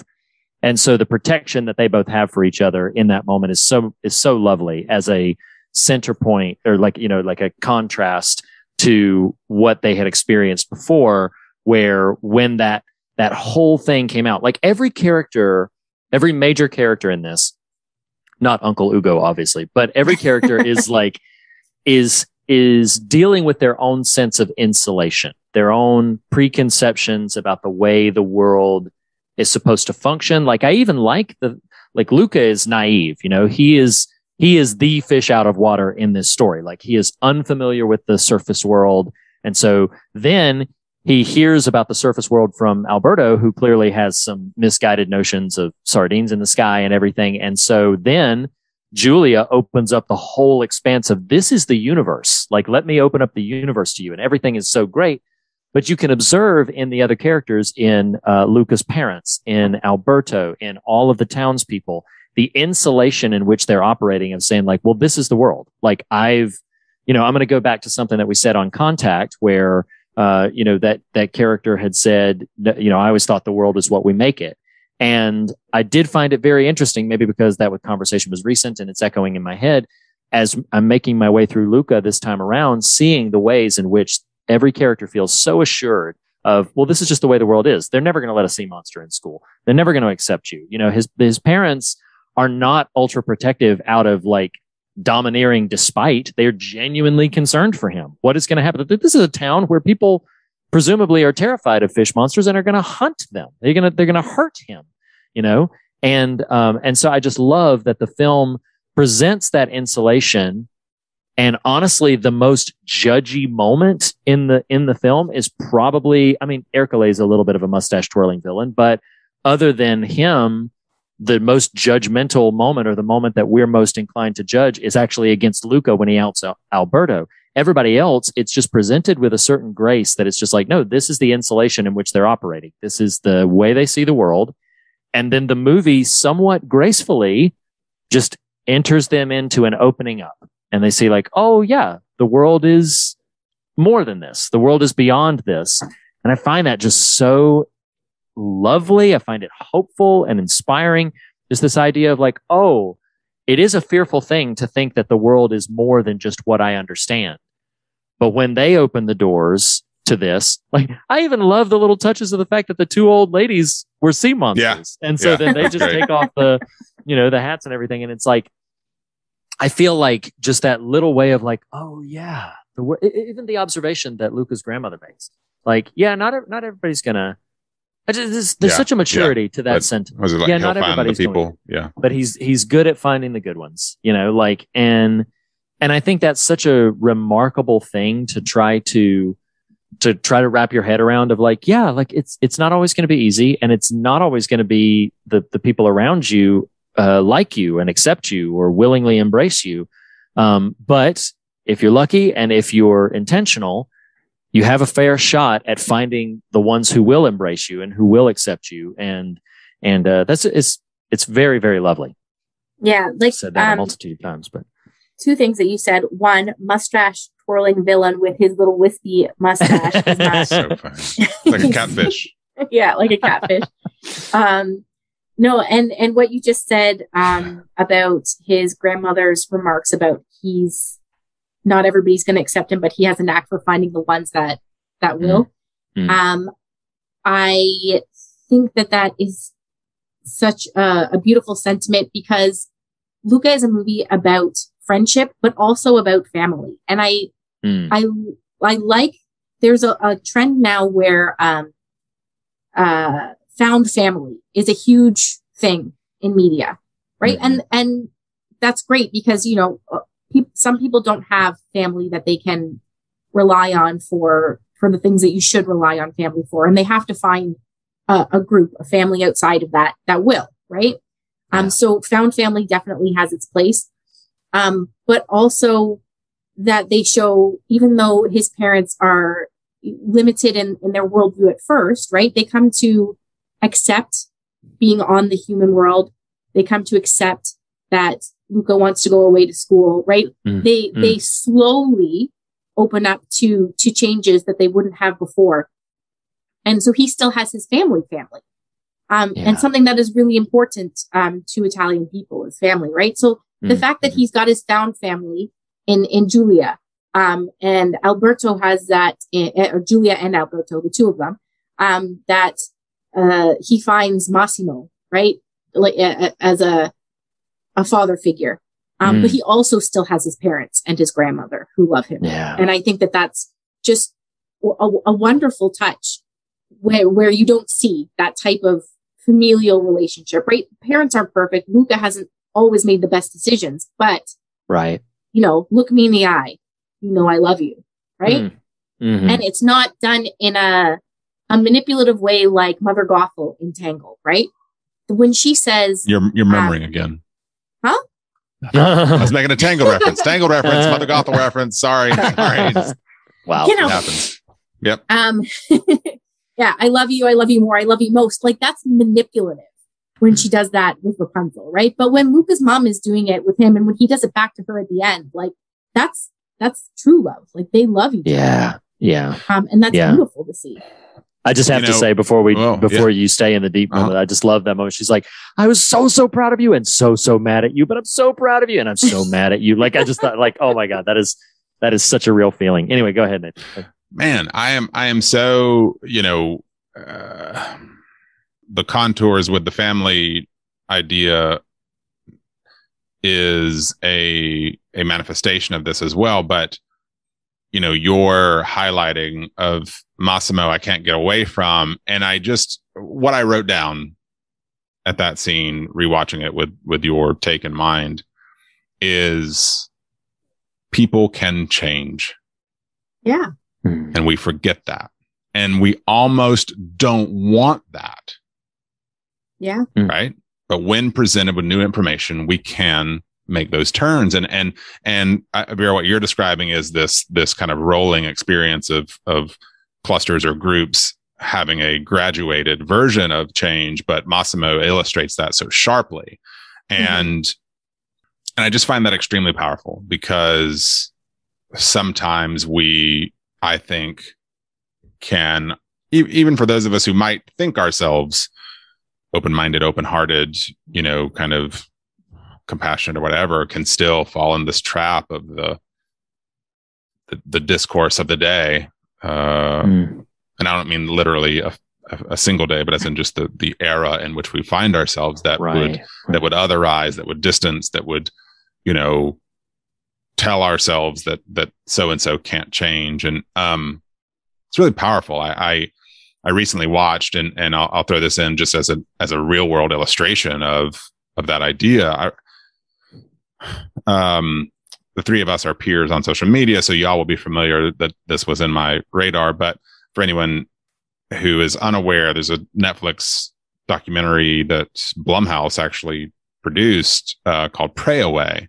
And it is about this uh, it was a us based uh, uh, organization begun in the late the early 80s i believe mid, mid 80s somewhere in there maybe even late 70s called exodus international that ultimately was uh, you know a, a, a- an evangelical organization uh, not maliciously so but but whose mission was kind of de-gaying people and to, to put it real crudely you know um, kind of uh, do, doing this work of, of convincing folks that that they either that they definitely shouldn't be but didn't have to be and that there was a path out of being gay.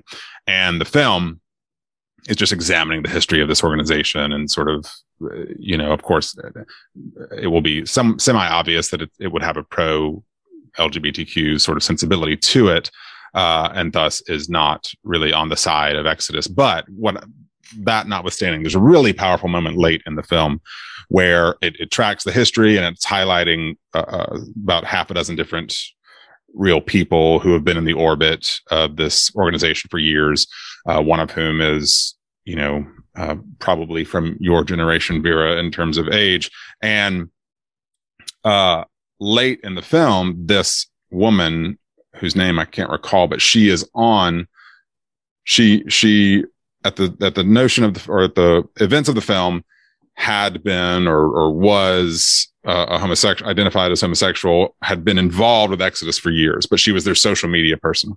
Um, there's there's some interesting story related to her, but also um, she in the present day you're seeing she's also getting married to a woman so clearly we're we're going to connect the dots chronologically between where sh- this story is and where her story is well late in the film and in her role as social media person for exodus at that point in time which would have been i don't know 2013 14 uh, uh, people with knowledge of these headlines will, will might know these dates. But she starts connecting with and they term them the survivors of Exodus International, you know, people who came into it kind of hoping to to experience what it seemed like they were offering and and left kind of to to continue being LGBTQ. And so she starts connecting with these survivors and I'm going somewhere real specific about how people can change.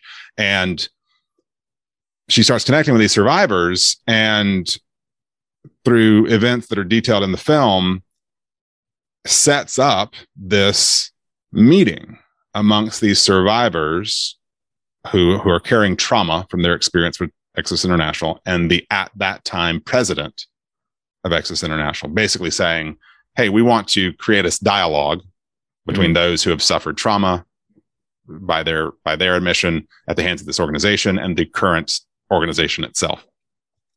at that time, this organi- organization had been around for 30 years um, or so.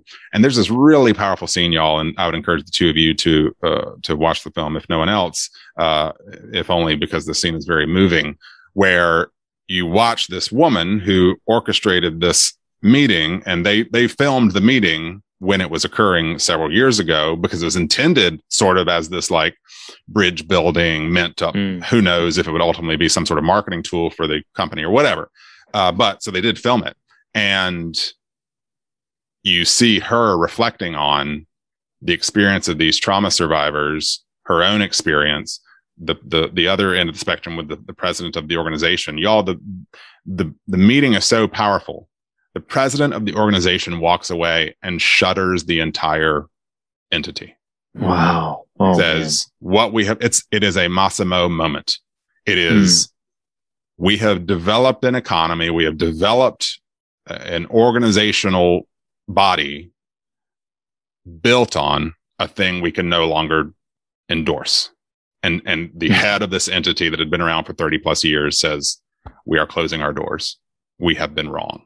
And it's hmm. such a powerful moment and was really, you know, Vera, when you brought up in your submission about this character specifically, that rung out to me of just, and, and how moving and how how much our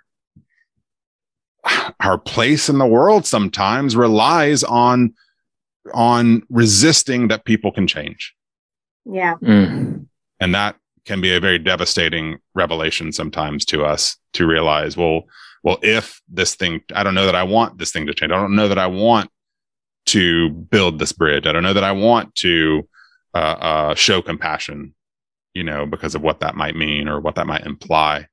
Um, sorry, I, I, don't mean to run off at, on on that particular story, but it just really was this interesting connection to me between those two characters and this this just thing that can happen that we sometimes or often forget can happen and occasionally even don't want to happen because of its implications. Right. right. And I think yeah. Yeah, no, and I Mas- think that, like Massimo's faced with a choice, right? In in the same mm. way that that person was faced in that moment having to make a decision, right? Mm. And you can either continue the status quo or you can make a change. Right. Yeah.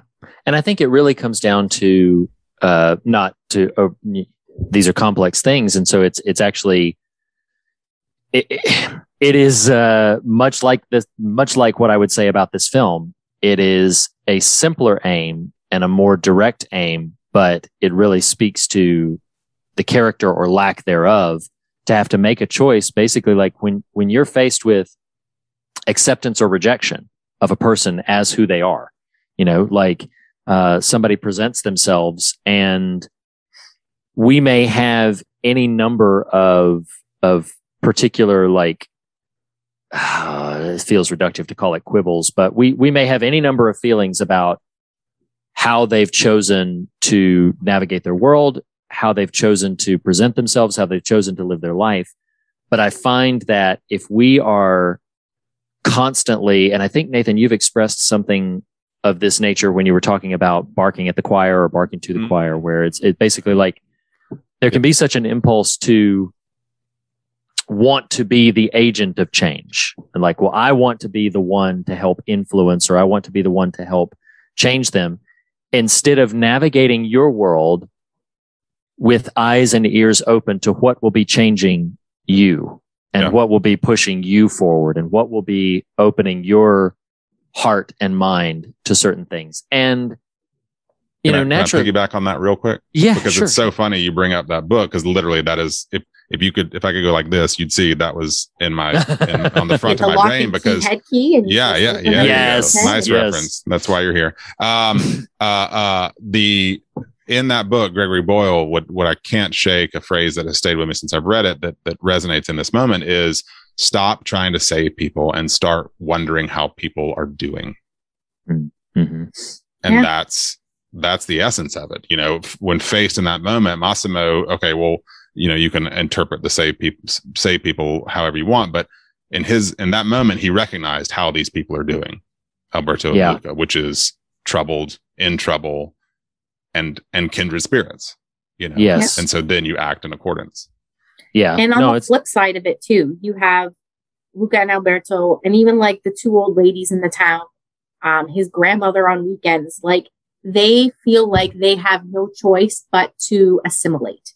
Yeah. Right? They Mhm. hide the fact that they are sea monsters with their human skin. They avoid water, right? They they do all of the things that the townspeople do in order to fit in, to assimilate, because they believe that well, they're land monsters, we're sea monsters, and there is no there's no connection there. We we we can't find a middle ground. We can't change. They can't change. This is the way things are and have been. Right. And like the, the another thing I love about this movie is just how many layers there are to all of the material. And like this is like kudos to um the director whose name is Enrico Casarosa, I believe. Um and uh the context of the era that the movie takes place in, right? Which is like 50s, 60s Italy. Um, Mm. it is around like the second great migration of Italians to North America. Mm. And I think it's around the time that he, he came in like the 60s or 70s with his family to America. he, Um, the director. and pardon? he, the the, director, director. Okay. Yeah. And, um, and the experience of the Italian America or like the Italians when they came to North America in both the United States and Canada faced a lot of hostility, um, post World War II. Um, I know that in, I'm not sure about in the United States, but I know in Canada, like during World War II, there were some, um, Italians that got put in camps.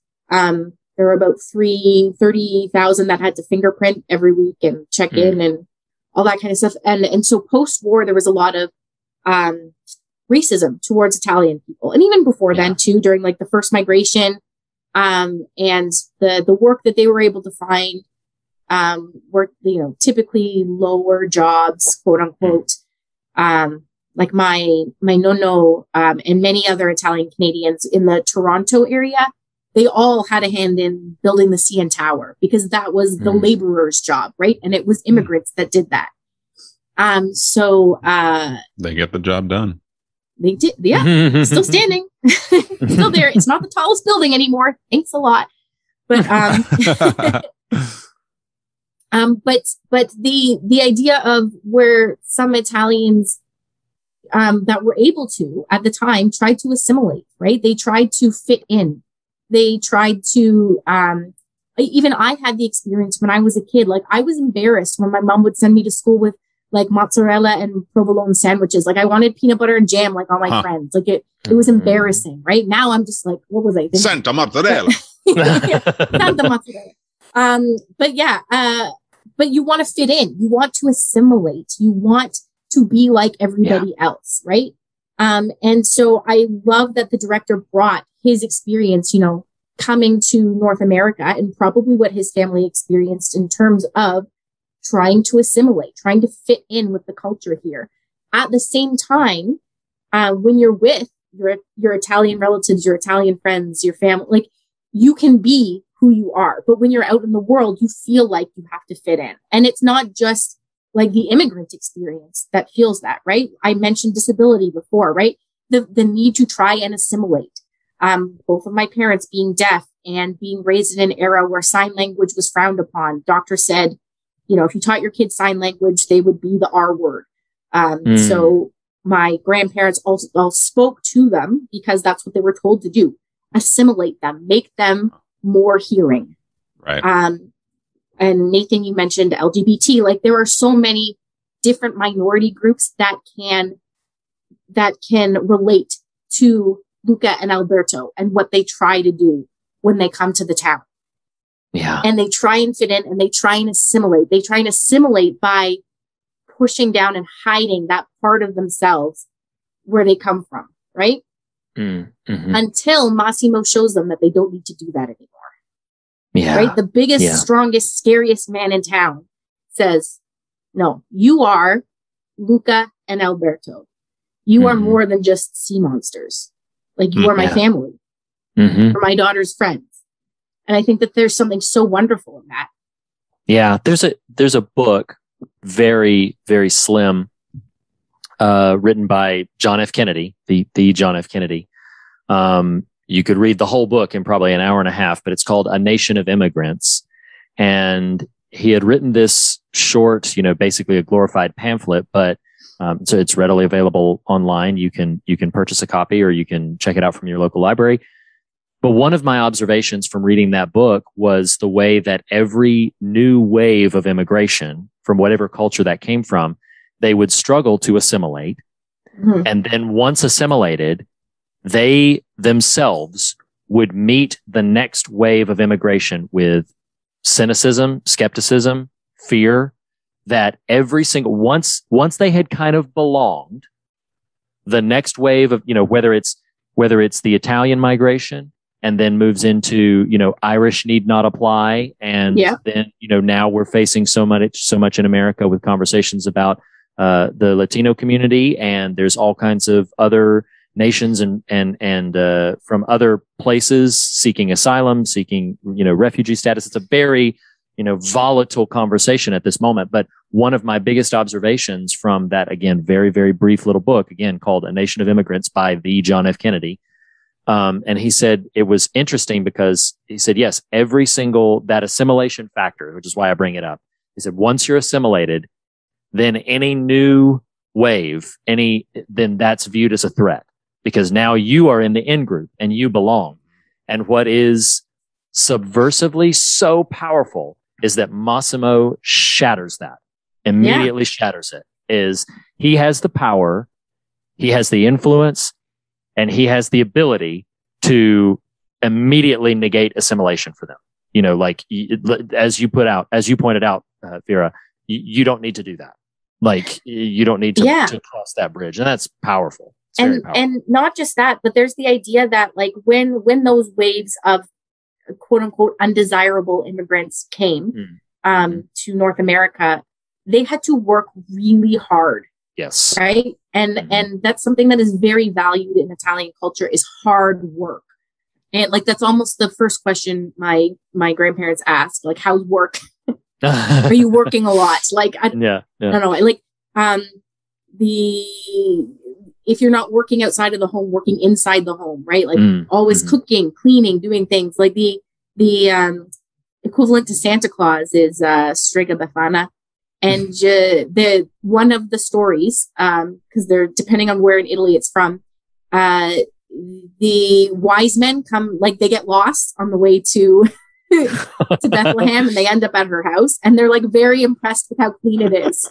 And she's like, I can't go with you That's to amazing. Jesus because I have to clean my house. And they're like so That's impressed with her. Amazing. That's awesome. Yeah. Gosh, that's Um, awesome. So like, but it's something that's very valued um, in Italian, like hard work, It's pulling yourself up by your bootstrap, working your way to acceptance, Mm, and then saying, well, why can't these new ways do the same that we did? Right. right? Mm. They can Mm. work hard. They can get to the place where we are. Um, but Massimo, like you said, shatters that and says, no, no, you don't have to do that. I'm going to make it so that you don't have to work as hard.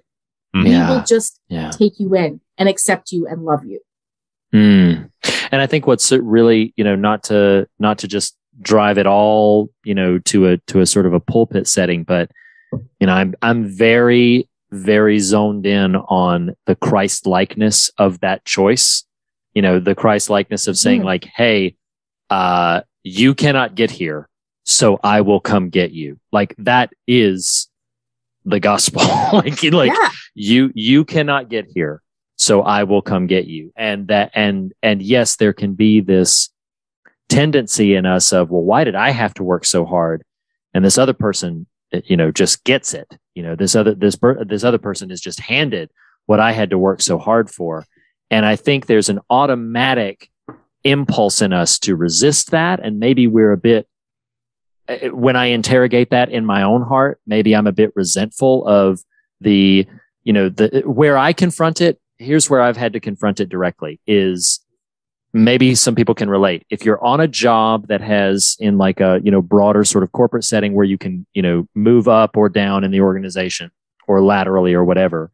And let's say that you, eh, you know, spent like eight years or, you know, a lengthy amount of time trying to get to where you are and then somebody else comes in and through a sequence of either good fortune or whatever they land in a comparable position in half the time and it Mhm. can be really easy to look at them with a certain degree of uh, again cynicism resentment of being like well you know i would have loved to have had that you know like and and that's where some of those conversations around it's it's not quite the same thing but where some of the the fear of entitlement or the fear of just handing something over comes in and uh, not wanting to go too far down that path of the conversation because it's not relevant is I feel like for us as believers, I feel like the hard thing that we're called to is to say like, no, no, no. Uh, there's that parable about the people working in the vineyard and the, the person, the who owns the vineyard, uh, says to the people at the beginning of the day, like, yeah, I'll, I'll pay you this much for the whole day's work. And then on and on and on different people come in at different times but he pays them all the same. And so the people who worked only an hour receive it the same as the people who worked all that time and in that parable uh, the the owner of the vineyard is like i can i can dole this out as i please. You know it's it's it, uh, it can almost come off dismissive. Like hey you're mad that you're, you're mad that i'm not being fair by giving you more or giving them less. And I feel like that's an impulse we should actively fight against as followers of Christ when we see other people either progressing faster, progressing easier, uh, any anything to that notion where we are inclined to continue to make it hard for them because if we don't make it hard for them, how will they ever learn? And I'm like, oh my gosh, like we've we've talked about it. I forget the episode, but we had a whole conversation that I won't retread right now about the you know the the make the paths straight and and prepare the way for the Lord and making things easier for people and and and that being such in my mind a holy calling of like yes make it easier that is that is good work you know t- it's also good work to teach people the value of hard work i'm not sitting on this podcast saying everybody should just be lazy. That's not, you know, that's not the takeaway. But I think the active work of just making it easier for others, I consider that to be holy work. That's that's something I consider to be sacred. Um, from what I've well, seen, and, and I think an important distinction there that that is is right and and behind your words there is it's not about letting people off the hook for you know quote unquote hard work. It's about making it easier for people to be themselves. Mm, yes, yes, you know and and Yes. and we we really because of the entitlement we've we feel ourselves uh to be redundant entitled to we can then say well you must assimilate you must rise to the occasion you must pull up your you know sleeves in the same way i have versus the moss i I just i don't know i just really love highlighting that character in that way because it, it I had is- a it is. you the you mentioned point Reed of it. that he's like he's he's very Christ like in that way.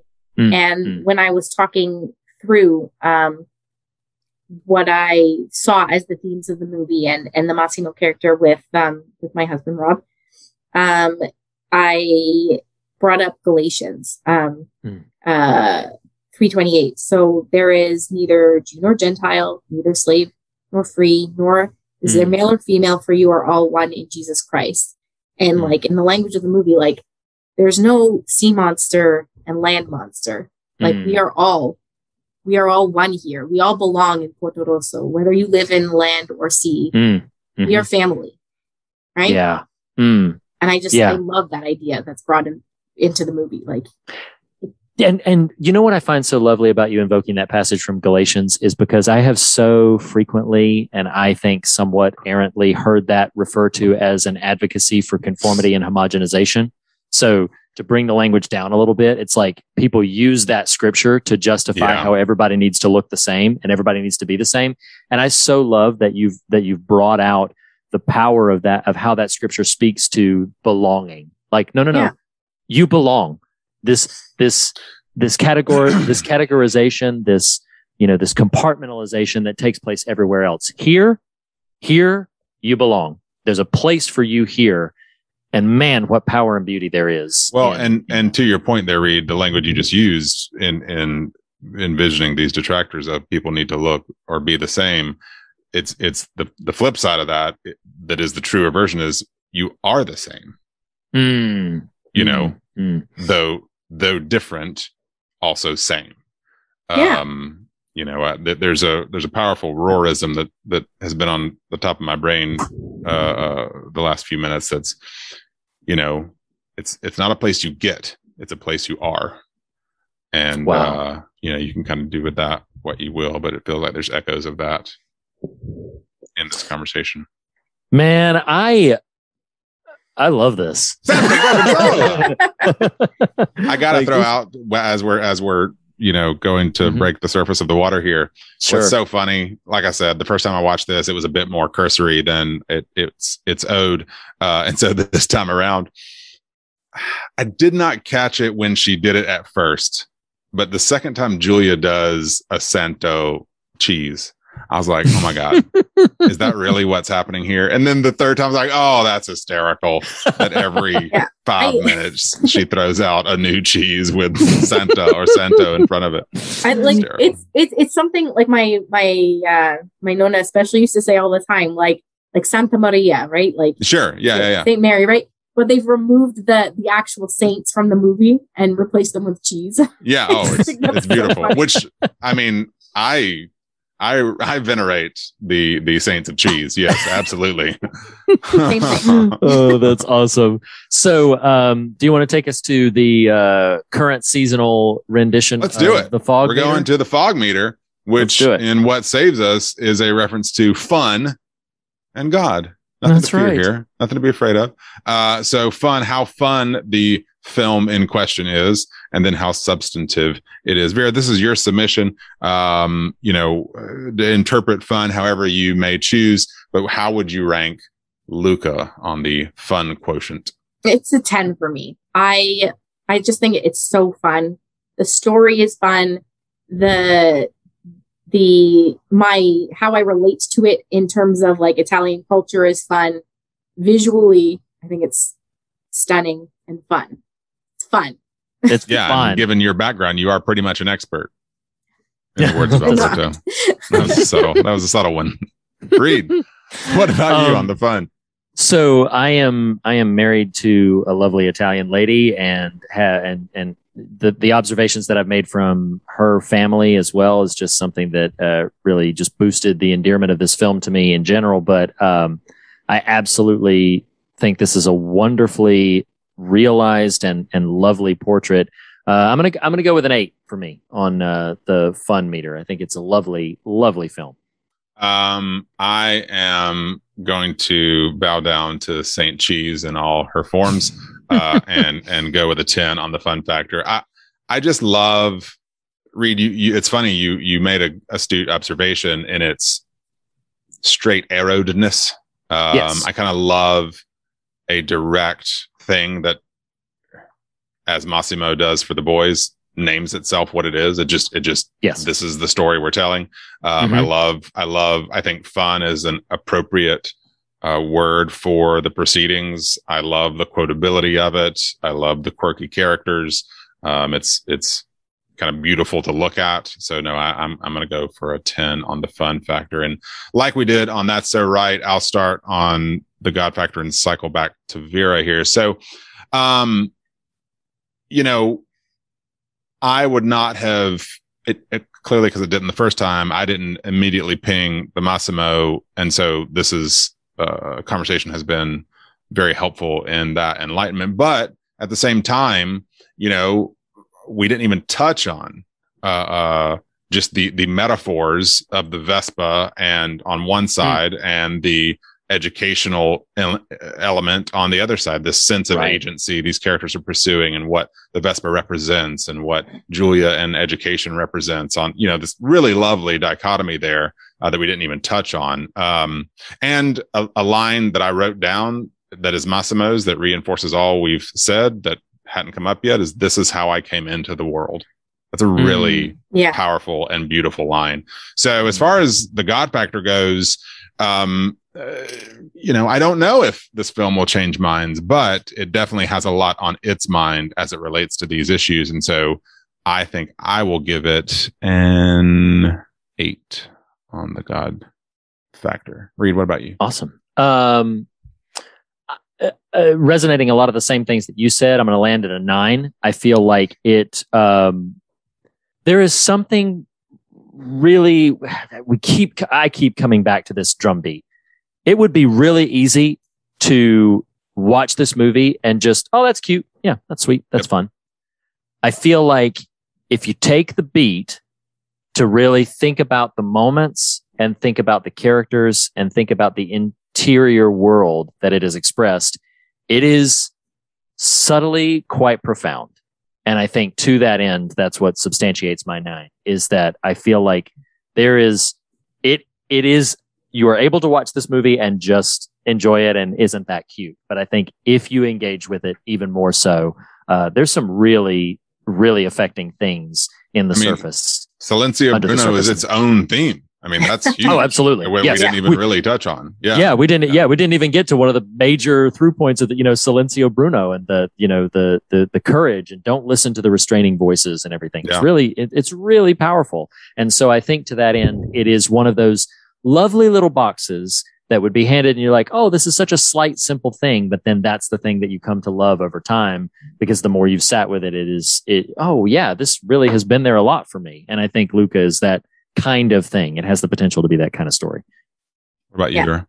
um yeah like like i've said i think that this movie is so intentional and and thoughtful in its creation um we like we barely even touched on Ercole because he's Yeah. he's there's no there's no real villain in the movie like he's a bully he's an Mhm. antagonist he's not a villain like he's, he's, a just bottom kind feeder with two whiskers yeah exactly um and Caucus. like yeah we didn't talk Tito, about Guido. God, he's funny. Sorry. Can't help it. Um, we didn't talk about the Vespas. We didn't talk about him wanting to go to school. Even like the relatability of, you know, when you introduce two friends and then those friends hit it off and Hmm. then you feel jealous of those friends. Like Yeah. everybody has experienced that before, right? Like when Luca does the, the handshake with Julia and like, Yeah. That's when Alberto snaps. Like He does Like, not like that. that is hashtag Like- relatable. No, he did not like that. Um, right and then like on and on top of that what we what we talked about so i just think that there is so much in here and it is so well put together and it's not a movie that leads with its themes like say i'm going to reference another movie like say frozen 2 or something like that where it's just like Oh, okay, yes. get what you're All trying theme. to say yeah, we're, we're working hard on that one. Um, whereas like, yeah, you could watch it for just the, the small, cute little story that it is, or you could open it up and there's just so much in there. So It's it's Ten. so funny. It's so funny that you said. That. I'm sorry, you said ten. Uh, so I, I I inadvertently talked over your ten there. It's so funny that you reference that though, because Frozen two. Now I think Show Yourself is a is a did an incredible song. I mean, I, I think it, it rivals just about anything in the Frozen canon.